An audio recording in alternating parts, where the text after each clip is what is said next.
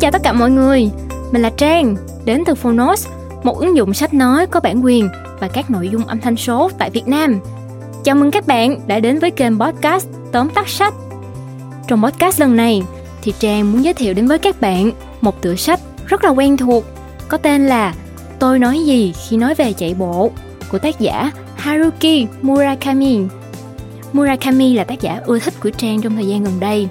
Trước đó thì Trang cũng đã từng đọc qua một số tựa sách như là Rừng Na Uy nè, Biên niên ký chim vặn dây cót, Kafka bên bờ biển hay là Những người đàn ông không có đàn bà. Và Trang đoán rằng nhiều người yêu thích ông không hẳn chỉ bởi những dòng chữ mà ông viết, mà đó còn là bởi lối sống lành mạnh của ông. Đối với tựa sách lần này thì ông không chỉ đóng vai là một người viết xuất chúng mà còn là một người chạy bộ cừ khôi nữa. Bằng giọng văn lôi cuốn và những suy ngẫm của ông về sự tương đồng giữa việc chạy bộ, viết văn và hành vi tinh thần. Trang tin rằng các bạn yêu mến Haruki Murakami sẽ hiểu được lý do vì sao tiểu thuyết gia này lại có một sức sáng tạo dồi dào đến như thế. Còn bây giờ thì không làm mất nhiều thời gian của các bạn nữa. Mời các bạn cùng lắng nghe tóm tắt sách nha.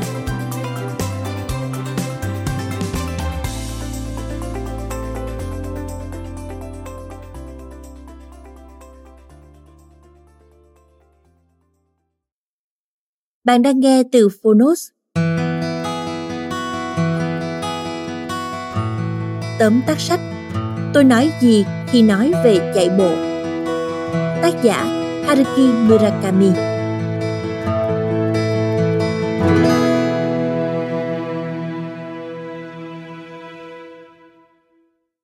Dường như có sự tương đồng và gắn kết giữa chạy bộ và viết văn – Tác giả nói về chạy bộ cũng như đang âm thầm chia sẻ về sự nghiệp văn học của mình. Cách ông tìm kiếm bản thân, rèn luyện và vượt qua những thử thách. Dù ở bất cứ cấp độ nào, một người chạy nghiệp dư hay vận động viên, một cây bút mới hay nhà văn chuyên nghiệp, ông vẫn tiếp tục nhẫn nại, bền bỉ và đang trên đường khám phá những giới hạn mới. Sau đây, mời bạn cùng Phonos điểm qua ba nội dung chính của cuốn sách tôi nói gì khi nói về chạy bộ nội dung thứ nhất chạy bộ và những suy niệm về chạy bộ Murakami bắt đầu chạy bộ khá muộn ở tuổi 33, bất chợt như cách ông khởi sự nghề viết. Sau hai tác phẩm đầu tay, ông nhận ra mình không thể viết văn lâu dài nếu tiếp tục lối sống tiêu cực. Vì vậy, ông tìm đến chạy bộ. Lựa chọn môn thể thao phù hợp với tính cách trầm lặng, không tranh đua. Murakami không quan tâm đến việc chiến thắng một ai đó cụ thể, mà chỉ nghĩ về mục tiêu tự đặt ra cho bản thân mình. Dần dần, việc chạy bộ đã có tác động tích cực với cơ thể và cuộc sống của ông. Ngoài việc tăng cường cơ bắp và sức dẻo dai, nó còn là một biện pháp giải tỏa căng thẳng và trui rèn ý chí. Sâu xa hơn, chạy bộ giúp Murakami hàn gắn tổn thương về cảm xúc cái giá phải trả cho sự độc lập để giữ được bản sắc riêng khi làm một nhà văn.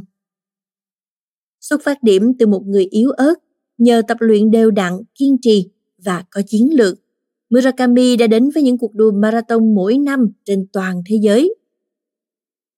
Đau khổ là tự nguyện. Ông đã thực hành khổ hạnh khi tiếp tục luyện tập hàng ngày, buộc mình phải chiến đấu với những cơn đau của cơ thể và tinh thần trên đường đi.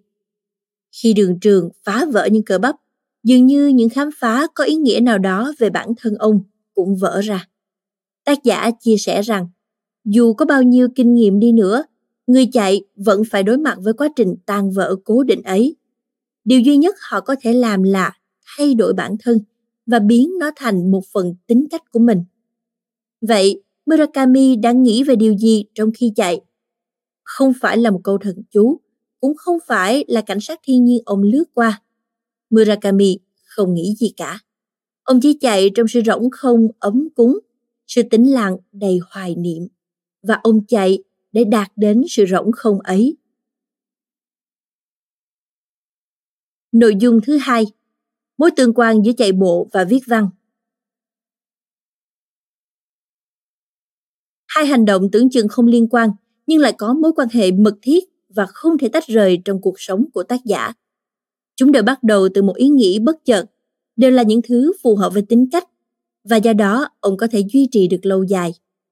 Cả hai đều có những phẩm chất chung quan trọng là sự tập trung và bền bỉ và cùng được thúc đẩy bởi những mục tiêu nội tại. Trong cả thể chất và tài năng của mình, Murakami đã biến bất lợi thành lợi thế. Ông cho rằng thể trạng dễ tăng cân là một điều may mắn vì đó là dấu hiệu cho thấy bạn phải liên tục rèn luyện sức khỏe. Tương tự, những nhà văn không có sẵn tài năng thiên phú cần phải cố gắng đào cuốc xẻng trên nền đá cứng để tìm mạch nước ngầm. Từ đó học được cách xoay sở khi nguồn nước cũ đã cạn, hoặc may mắn khám phá ra tài năng thực sự của mình trong quá trình miệt mài rèn luyện. Bên cạnh đó, chạy bộ đã dạy cho ông nhiều điều về viết văn, như cách rèn luyện sự tập trung và bền bỉ cho trí não, dần nới rộng các giới hạn và nâng cao tiêu chuẩn của bản thân và tiếp tục tiến lên với mục tiêu duy nhất là chiến thắng chính mình. Chạy bộ sau cùng vẫn là thứ dùng để duy trì và hoàn thiện sức khỏe để tác giả có thể viết lâu hơn. Nhưng dường như đã vượt lên cả ý định ban đầu. Nó đúc rèn ông thành con người mà ông đã trở thành, một tiểu thuyết gia chạy bộ, đồng thời là một vận động viên marathon viết văn. Nếu hai vai trò ấy không cùng song hành, Murakami và các tác phẩm của ông có lẽ đã rất khác. Nội dung thứ ba Một chút suy niệm về tuổi già Dù không đề cập trực tiếp, nhưng xuyên suốt tác phẩm, Murakami đã nói về tuổi già qua sự suy giảm về thể chất, những ẩn dụ về địa hình khi ông chạy bộ hay đạp xe, cũng như những giới hạn mà ông phải đối mặt trên cuộc đua một đối thủ. Đến một độ tuổi, tác giả thấy mình cần đặt ra một trật tự để sống có trọng tâm và cân bằng hơn. Đó là trách nhiệm của ông với bản thân và xã hội, thông qua cách ông sống và những tác phẩm ông viết. Và chạy bộ là bước đầu tiên Murakami làm để sắp xếp lại trật tự ấy. Qua chạy bộ, ông học được cách làm bạn với cơ thể mình, rèn luyện nó và lắng nghe phản hồi của nó. Vì vậy, khi cảm nhận được sự giảm sút về thể chất sau nhiều năm chạy bộ, một nỗi buồn mang mát đã dâng lên trong lòng ông. Già đi, nghĩa là phải đối mặt với cảm giác mất mát năng lượng tự do của tuổi trẻ. Già đi, còn là chấp nhận những mục tiêu ngày xưa giờ đây không còn phù hợp nữa. Nhưng niềm an ủi của việc già đi là chúng ta luôn có thể khám phá được điều mới mẻ ở bản thân mình. Và những năng lượng do rèn luyện chăm chỉ vẫn có thể ở lại với chúng ta thêm một thời gian lâu hơn. Qua cuốn sách, tôi nói gì khi nói về chạy bộ? Murakami đã trải lòng với độc giả về bản thân và cách ông đối mặt với mọi khía cạnh của cuộc sống. Khiêm tốn, cần mẫn, kỷ luật, đầy kiên cường và cũng thoáng chút rụt rè, bất an, rất còn người. Chạy bộ là lối sống mà Murakami đã lựa chọn và muốn già đi cùng nó. Chừng nào còn sức khỏe để chạy, ông vẫn sẽ tiếp tục. Bằng sức bền bỉ của một người chạy đường trường, chạy trong cái nghĩa của chạy bộ và cả viết văn.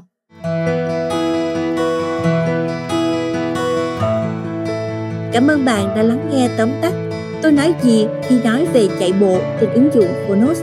Hãy thường xuyên truy cập vào Phonos để đón nghe những nội dung âm thanh độc quyền được cập nhật liên tục nhé.